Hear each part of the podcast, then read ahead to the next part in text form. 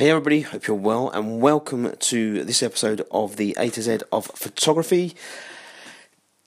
This episode, the word is rim lighting. What is rim lighting? It's the light from behind or to the side of a subject that gives a thin line of light around some or all of the subject's edge, which sets it clearly apart from the background. Basically, makes it pop.